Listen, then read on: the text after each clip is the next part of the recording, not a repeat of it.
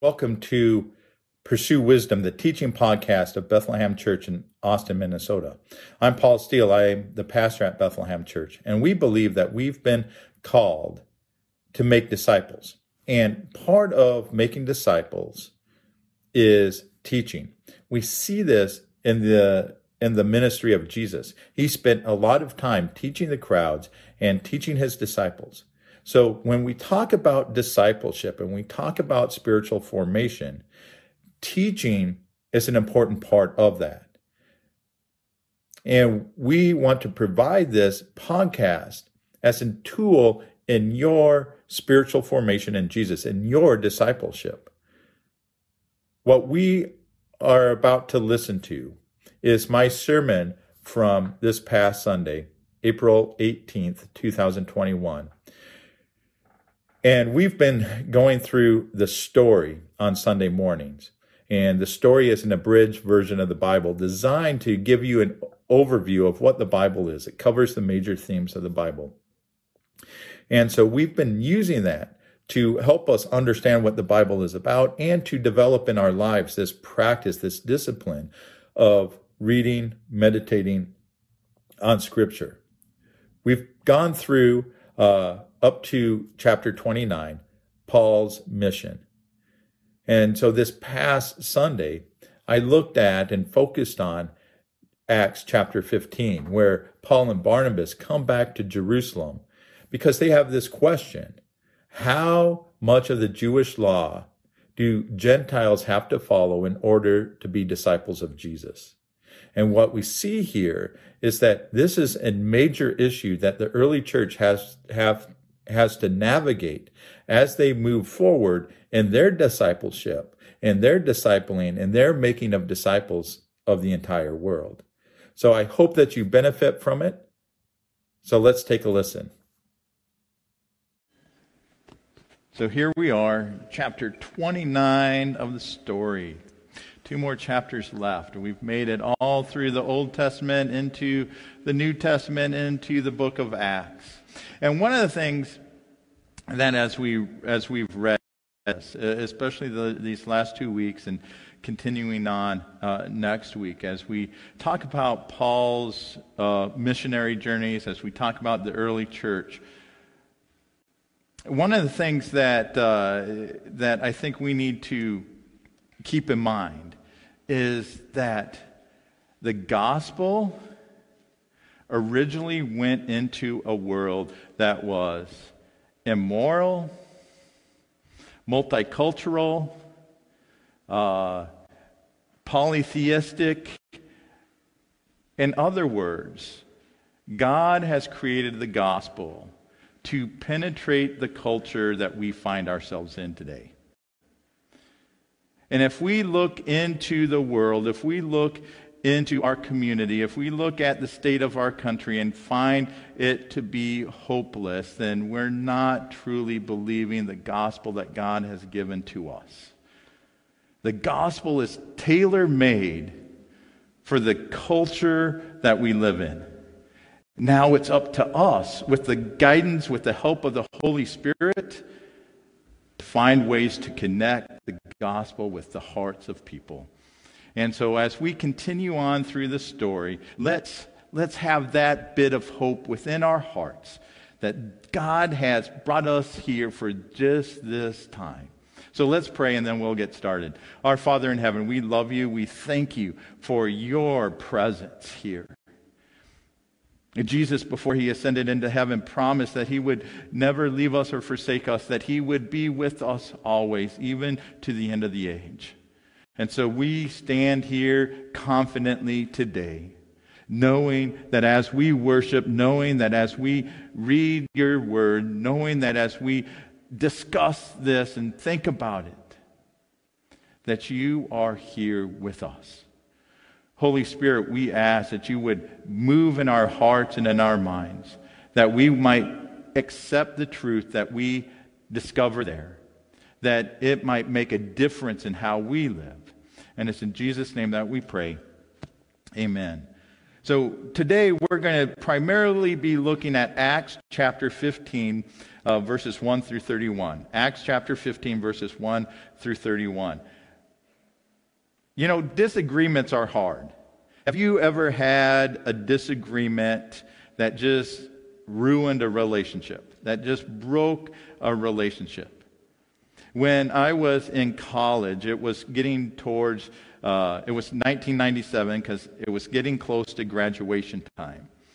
And I had a really good friend named Carl who we were, we were uh, together almost all the time through uh, our uh, my five years of college, his six years of college, uh, there, uh, and we we we spent just time together.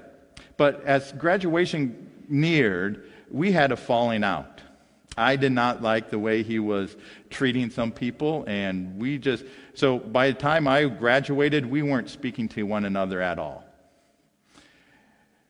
Fast forward a year, I had just moved to Russellville, Arkansas, and uh, started pastoring a small church, Boulder Avenue Christian Church in Russellville, Arkansas. And uh, it was getting close to graduation time again at Nebraska Christian College. And my sister and the guy who would become my future brother in law, Kirk. So we're getting ready to graduate. So I'm going to go back to Nebraska Christian College, and I knew that I'm going to see Carl because remember, Nebraska Christian College is like 130 students. You know, it's, you're going to run into people there. And so I wrote him a note, a letter. This is 1998, right? back before email and all that stuff was really a thing. And I just, I apologized. I'm like, whatever part I had in this, you know, I'm sorry. And said, I, when I'm up there in Norfolk, I really want to be able to get together. And so we, when I was there, we got together and we, we renewed our friendship for at, for at least a time. Uh, and, uh, and in fact, after that, one of the things we started to do uh, is this predates blogs. We, uh, we did a daily newsletter, email newsletter. I, I'd write it and he, he'd compile some stuff and, and uh, it even got, he, he, because he lived in Council Bluffs, Omaha area, it even got mentioned on one of the radio stations in Omaha. And uh, we were doing that. He's the one that got me into blogging and, and all of that. And that reminds us that relationships are hard. Disagreements can cause a break in that relationship. But God, God always desires our reconciliation. He always wants those relationships restored. He does not like it when relationships are broken. And we see that as we've walked through the story, right? From the very beginning, God has sought reconciliation with his people, with Adam and Eve after their sin. God seeks their reconciliation. He seeks to restore a relationship with them. We see that with the covenant he made with Abraham. Right? After, after the flood, after the Tower of Babel and scattering the nations into the, into the world, after all that sin has done to corrupt God's good creation, he comes to Abraham and makes a covenant with Abraham and says, Through you and your descendants, I'm going to bless all the nations in the world. I'm going to seek reconciliation through you, through your descendants. Again, we see that with Israel and the sacrifices. So God establishes a covenant with Israel. But Israel doesn't always keep that covenant. So, what's, what's the solution? How do you repair a covenant when it's been broken? You need a covenant renewal. That's what the sacrifices are all about. The sacrifice doesn't necessarily take away people's sins. What it does is it, it, it restores people into covenant relationship with God. It renews that covenant that God had established with them. We see this again with Israel's exile and then return. God seeks reconciliation with his people. And ultimately, we see it with Jesus. Jesus is the ultimate statement that God seeks reconciliation with you and me, with human beings. He wants to be re- in relationship with his image bearers. And so he sends Jesus to die for us, to establish a new covenant with us, so that we can be reconciled to him. Right? Paul will say in his letters that we have a ministry of reconciliation, restoring relationships with one another and with God. Jesus said that, that blessed are the peacemakers, for they shall be called children or sons of God. This is, this is one of the things that is on God's heart, is that we reconcile people to Him and we reconcile one another in our broken relationships, in our, in our hurt, and in our broken hearts.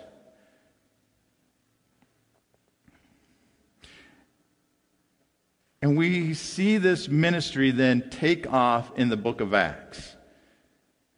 See, oftentimes when we get to the book of Acts, we look uh, romantically back on the early church. Right? Almost every church denomination today will say, oh, we're trying to be like the first century church, the early church.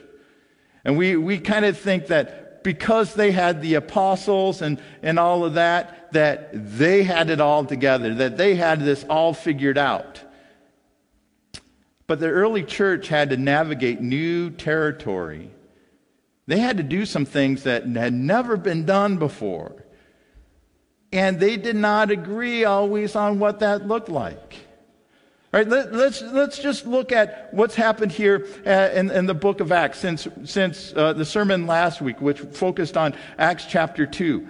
And Peter's message on the day of Pentecost and 3,000 people coming into the church and then the community being devoted to the, to, to the apostles' te- teaching, to the fellowship, to uh, the breaking of bread, and to prayers. They devoted themselves to this community. So, what happened? Well, one of the things that began to happen was that the Jewish leaders continued their, their persecution of the church.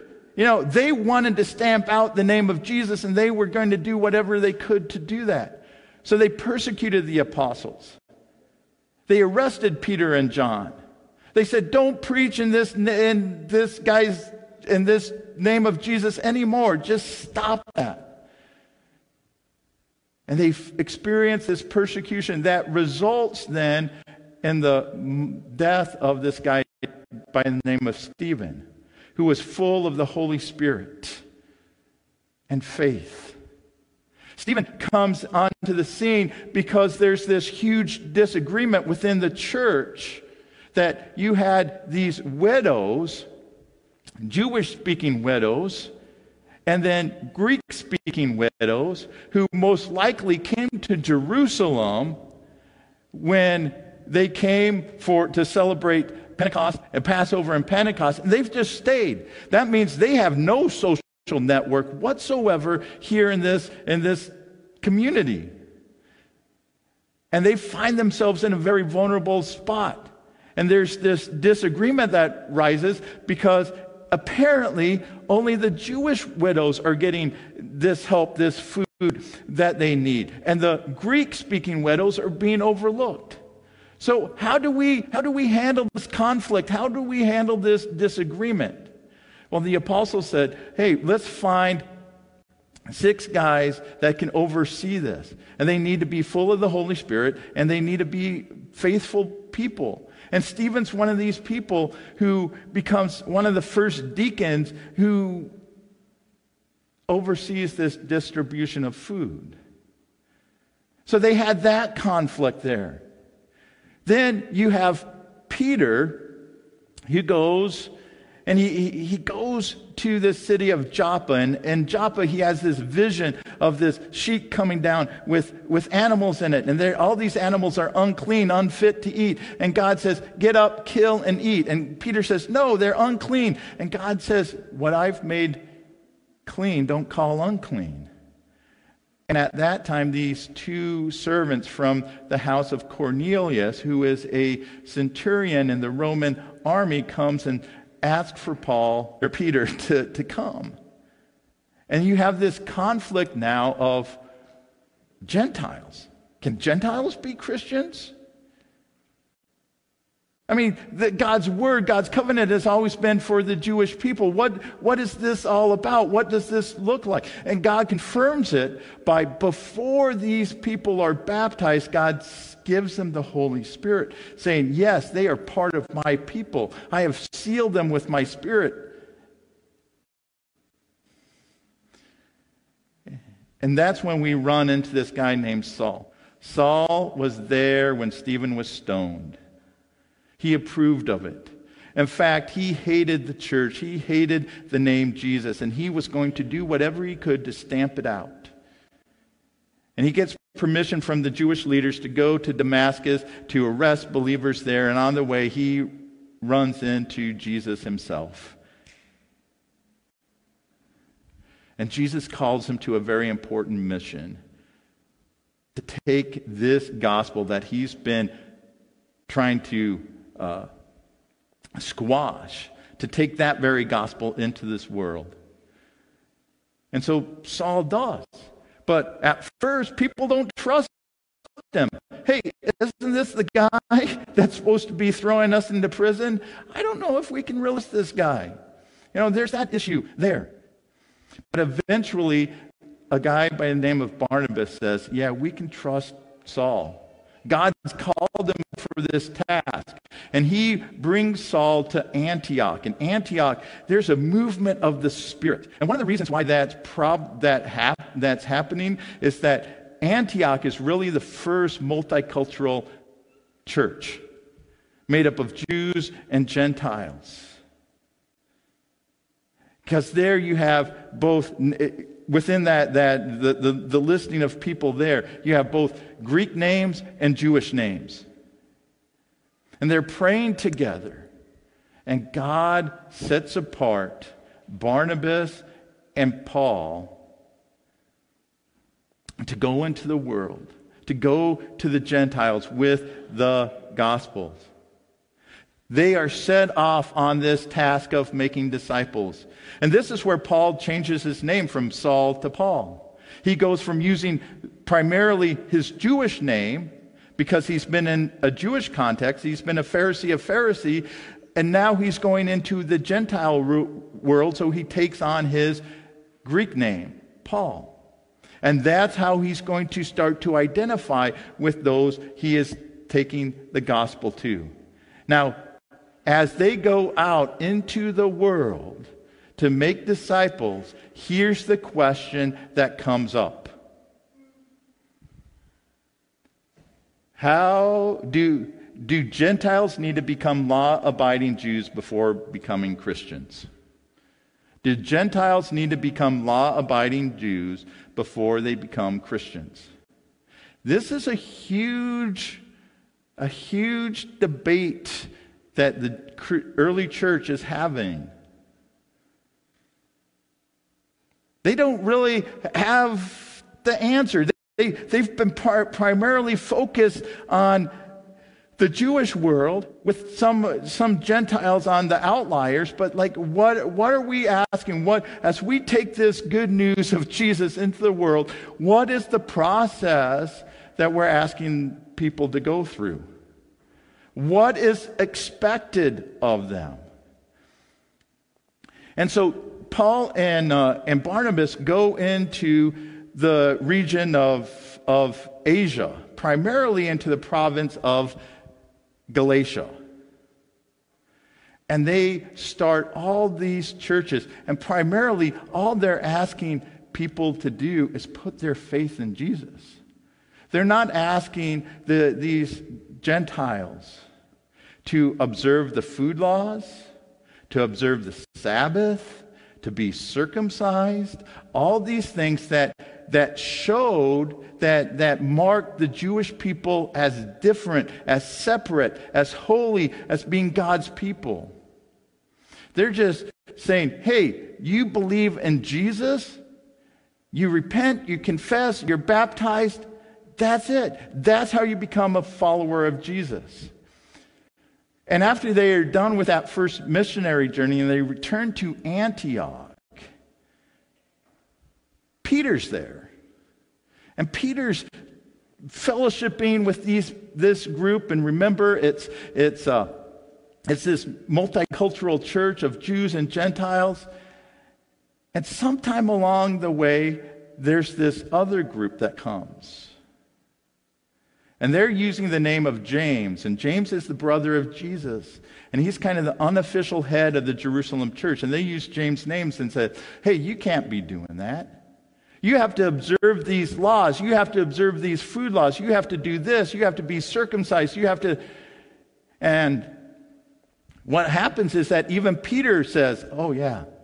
And he stops fellowshipping with the Gentile Christians. And so does Barnabas, who's been with Paul. And, P- and so Paul confronts Peter and says, Hey, you can't do this. You were, you were just fine before these guys came. And now you're going to say, because you're not following the law, you're not, you can't follow Jesus? You're not saved by following the law. None of us are. That's the whole point. We're not saved by following the law, we're saved by our faith in Jesus. And then you get this book called Galatians. Because these people who came from, who are using the name of James to kind of beef up their argument, have made their way into Galatia. And they're stirring up all these troubles and all this confusion. And so Paul writes to them to say, hey, no, don't be distracted. Don't be, uh, don't be taken away. Now, keep focused on the real thing, on the gospel. And so that is primarily why Paul and Barnabas go to Jerusalem for what we call the first council of Jerusalem and found in Acts chapter 15 because they have these questions. They have these questions on, okay, what should we be saying? We need to begin with verse 1. Some men came down from Judea to Antioch where we were and were teaching the brothers, unless you are circumcised according to the custom taught by Moses, you cannot be saved. This brought Paul and Barnabas into sharp dispute and debate with them. So Paul and Barnabas were appointed, along with some other believers, to go up to Jerusalem and see the apostles and elders about this question. The church sent them on their way, and as they traveled through Phoenicia, Samaria, they told how the Gentiles had been converted new, this news made all the brothers very glad. When they came to Jerusalem, they were welcomed by the church and the apostles and elders to whom they reported everything God had done through them. Then some of the believers who belonged to the party of the Pharisees stood up and said, The Gentiles must be circumcised and required to obey the law, the law of Moses. So here you have Again, the church at Antioch. What are we to do here? How are we to answer these questions? How, what is our way forward? And their solution was we can't just answer these people based on our own understanding, based on our own teaching. We need some outside help. We need a more unified voice as a church. See, so many times when we come into conflict with other people, when we come into conflict with, uh, with other groups, we think it's up to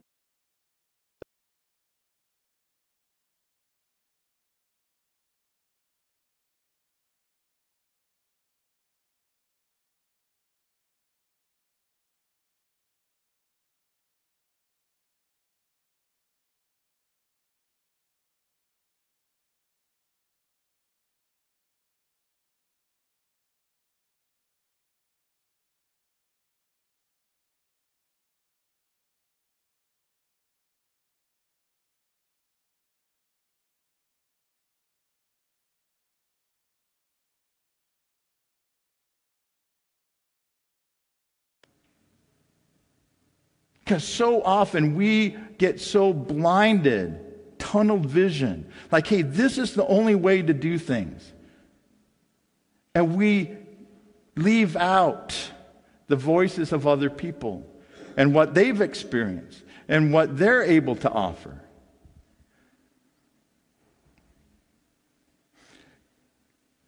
One of the basic things, reasons why we have disagreements, is that we don't truly listen to one another.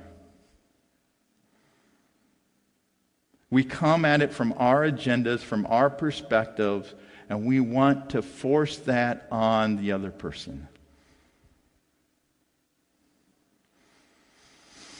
And so we have to be willing to share what we've experienced, and we have to be willing to listen to their perspective as well.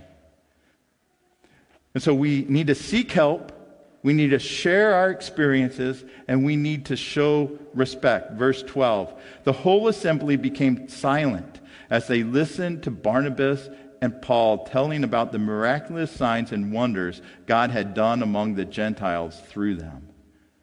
We need to show one another respect. Respect is crucial. Right?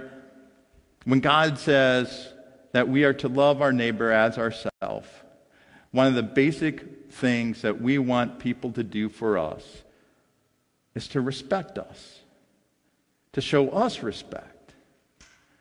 And so, in these times of conflict, in these times of disagreement, as we're trying to figure things out and work our way through, what do we need to do? We need to show each other respect. Each one of us has valuable insights and understanding that we can benefit from, that we can listen to. Listening is so crucial. Right? James in, in James chapter 1 says, hey, be quick to listen, slow to speak, slow to become angry. Be quick to listen. Be respectful to one another enough to listen to what each other has to say. It's crucial if we're going to make any progress united together in love and in mission and vision is showing one another the respect to listen to what they have. And then as we do this, sooner or later, you have to come and you have to make a decision. You have to state the decision. Verses 13 through 31. When they had finished, James spoke up. Brothers, listen to me. Simon has described to us how God at first showed his concern by taking from the Gentiles a people for himself. The words of the prophets are in agreement with this. As it is written, After this I will return and rebuild David's fallen tent. Its ruins I will rebuild and I will restore it. And the remnant of men may seek the Lord, and all the Gentiles who bear my name. Says the Lord who does these things that have been known for ages. It is my judgment, therefore, that we should not make it difficult for the Gentiles who are turning to God. Instead, we should write to them, telling them to abstain from food polluted by idols, from sexual immorality, from the meat strangled of strangled animals, and from blood. For Moses has been preached in every city from the earliest times, and is read in the synagogues on every Sabbath. Then the apostles and the elders and the whole church decided to choose some of their own men and send them to Antioch with Paul and Barnabas. They chose Judas, also called Barsabbas, and Silas, two men who were leaders among the brothers. With, with them, they sent the following letter The apostles and the elders, your brothers, to the Gentile believers in Antioch, Syria, and Cilicia Greetings. Greetings. We have heard that some went out from us without our authorization and distributed and disturbed you, troubling your minds by what they said. So we all agreed to choose some men and send them to you with our dear friends Barnabas and Paul, men who have risked their lives for the name of our Lord Jesus Christ.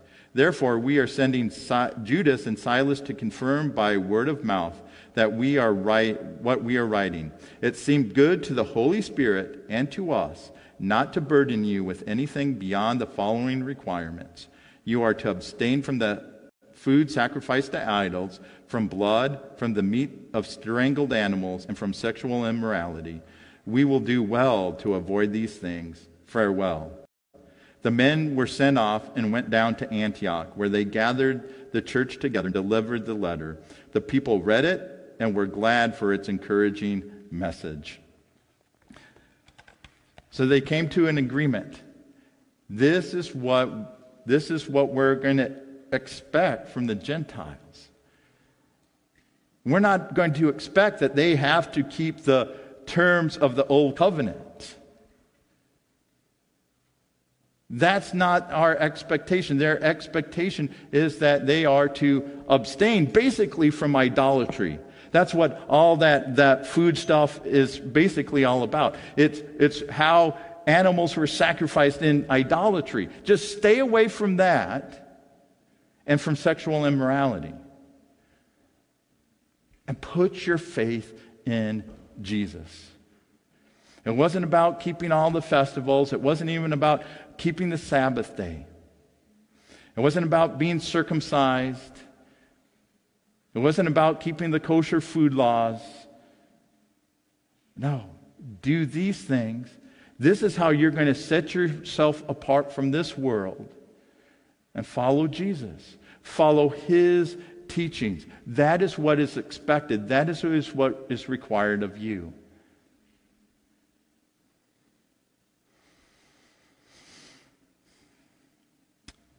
When we have decisions and we have choices and we have these things that come up, we may not always agree with it. I guarantee you that there are some of those Jewish Christians who, when that letter was written and sent out, like they were a little uncomfortable with. They didn't know if they agreed with it. But they came together in a unified voice and said, This is what we're going to do as we move forward. This seems like it's what the Holy Spirit is guiding us to do. See, part of being a church family, part of being together in a community, means that we won't always agree with every decision that comes down the line. But for us to move together as a community, as people who follow Jesus, we have to say, okay, if this is what we as a church feel like this is the direction that the Holy Spirit is leading us in, let's be united behind it and let's go with it. And we'll throw our support behind it. There's nothing more disruptive to an organization, to a family, to a church than when there is these side conversations about things. And remember, we, we, this goes all the way back to the book of Acts. It's human nature. And so we put aside our feelings and say, yeah, we're going to be behind this 100%. Because this is where we believe, as a church family, that God is leading us. Right? Um, and some of that, so some of what this is, is it's believing that in our walk with Jesus, as a, it comes in community, and that there is collective wisdom in us together and that one of us, you know, individually doesn't always have to have everything figured out. And so it's that trusting the bigger group, it's trusting the leaders that are in place, that they are hearing from the Holy Spirit and that they are leading us in the right direction. So we are to look for help. We are to learn from one another. We are to listen to each other. And finally, we are to love one another. Love, love, love. That's what we're called to do love one another, and we need to practice that. The church in the the church was in this transition from old covenant to new covenant. Like they have grown up believing and doing one thing as they followed after God. As they experience being God's people. And now God is doing something new through Jesus, has established a new covenant through Jesus, and it caused growing pains. It caused some confusion. And all that needed to be worked out. But they were wise enough to realize that they needed to be unified in their mission, in their message, and in their vision. That they couldn't be off saying one thing to one group and another thing to another group because that was going to cause confusion. That they need to be unified in this. And we need to be unified in what we do. It's so crucial that unity, being God's, uh, the body of Christ, right? Being a family. All those metaphors that are used in the New Testament to describe the church, we need to be united. That's God's expectation for his people. So as we come to respond to what we have been hearing, as we come to respond to this, Acts chapter 15 and the things that they had to work out, let's just take some time and thank God for Bethlehem. Thank God for this church family right here in Austin and that we can be a part of it.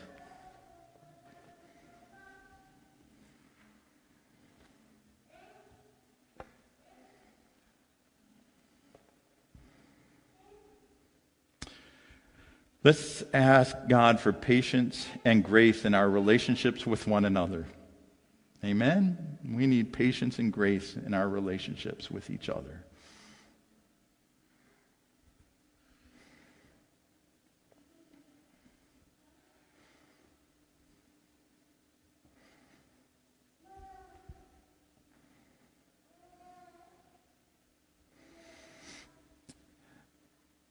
Let's ask God for a wise and discerning heart.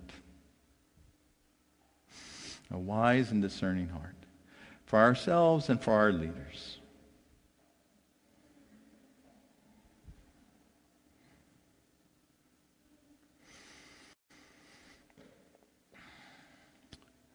Our Father in heaven, we thank you for this church family here in Austin called Bethlehem. We don't always know what plans you have for us or the, the difference you want us to make in this community, but we're glad that you have brought us here. I'm thankful for each person here this morning. And the, and the love and the help and the wisdom that each one of us has to offer. Father, we ask that uh, you would give us patience and grace as we deal with each other.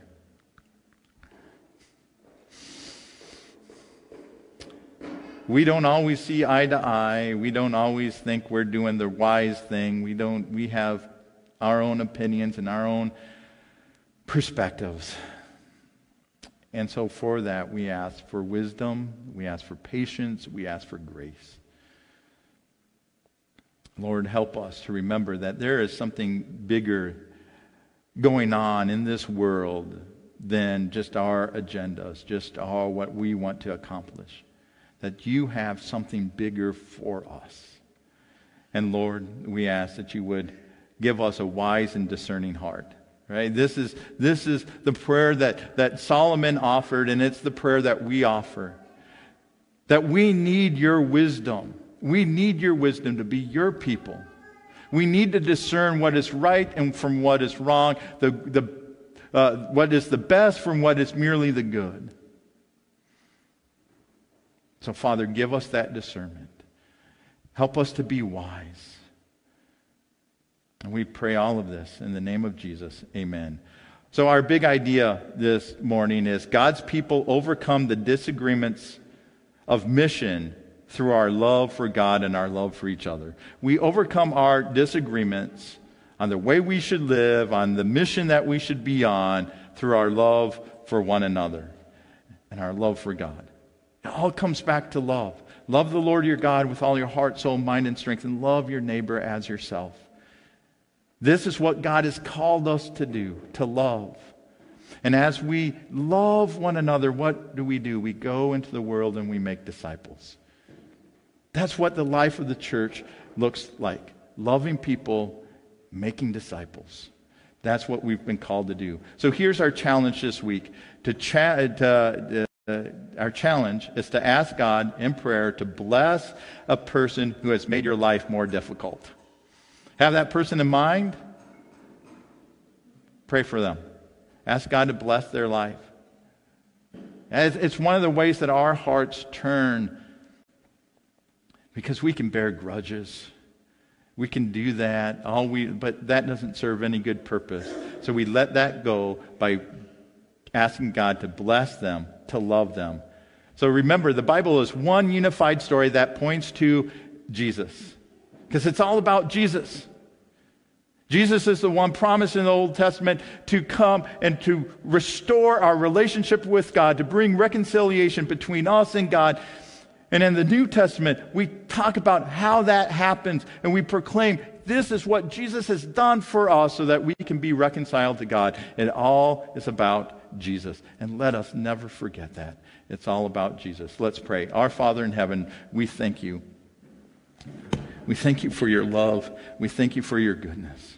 And we thank you for the Bible, your word. Father, we put our trust in what you say in the Bible, in Scripture. We know that it is your truth. We know that it is there to guide us, to help us, to give us the wisdom that we need to be your people. And Father, as we go forward, as we live as your people, bless us with the resources, bless us with the love, bless us with the patience that we need to demonstrate your character in this world. And it's in Jesus' name we pray. Amen. Thank you for listening to Pursue Wisdom. I hope that this was a challenging mes- message for you. I hope that that it gives you something to to think about, to meditate on, and uh, and so if you have found benefit in these podcasts, if we have helped you in your discipleship, my one ask is that you give towards the ministry of Bethlehem Church. And you can do that by going to our website, BethlehemChurchAustin.com. And there's the tab at the top of the page that says give. Follow that. And re- we would really appreciate it. Again, we are here uh, to be a tool in your discipleship. And we continue to hope and pray that God is working in your life. Have a good week and God bless.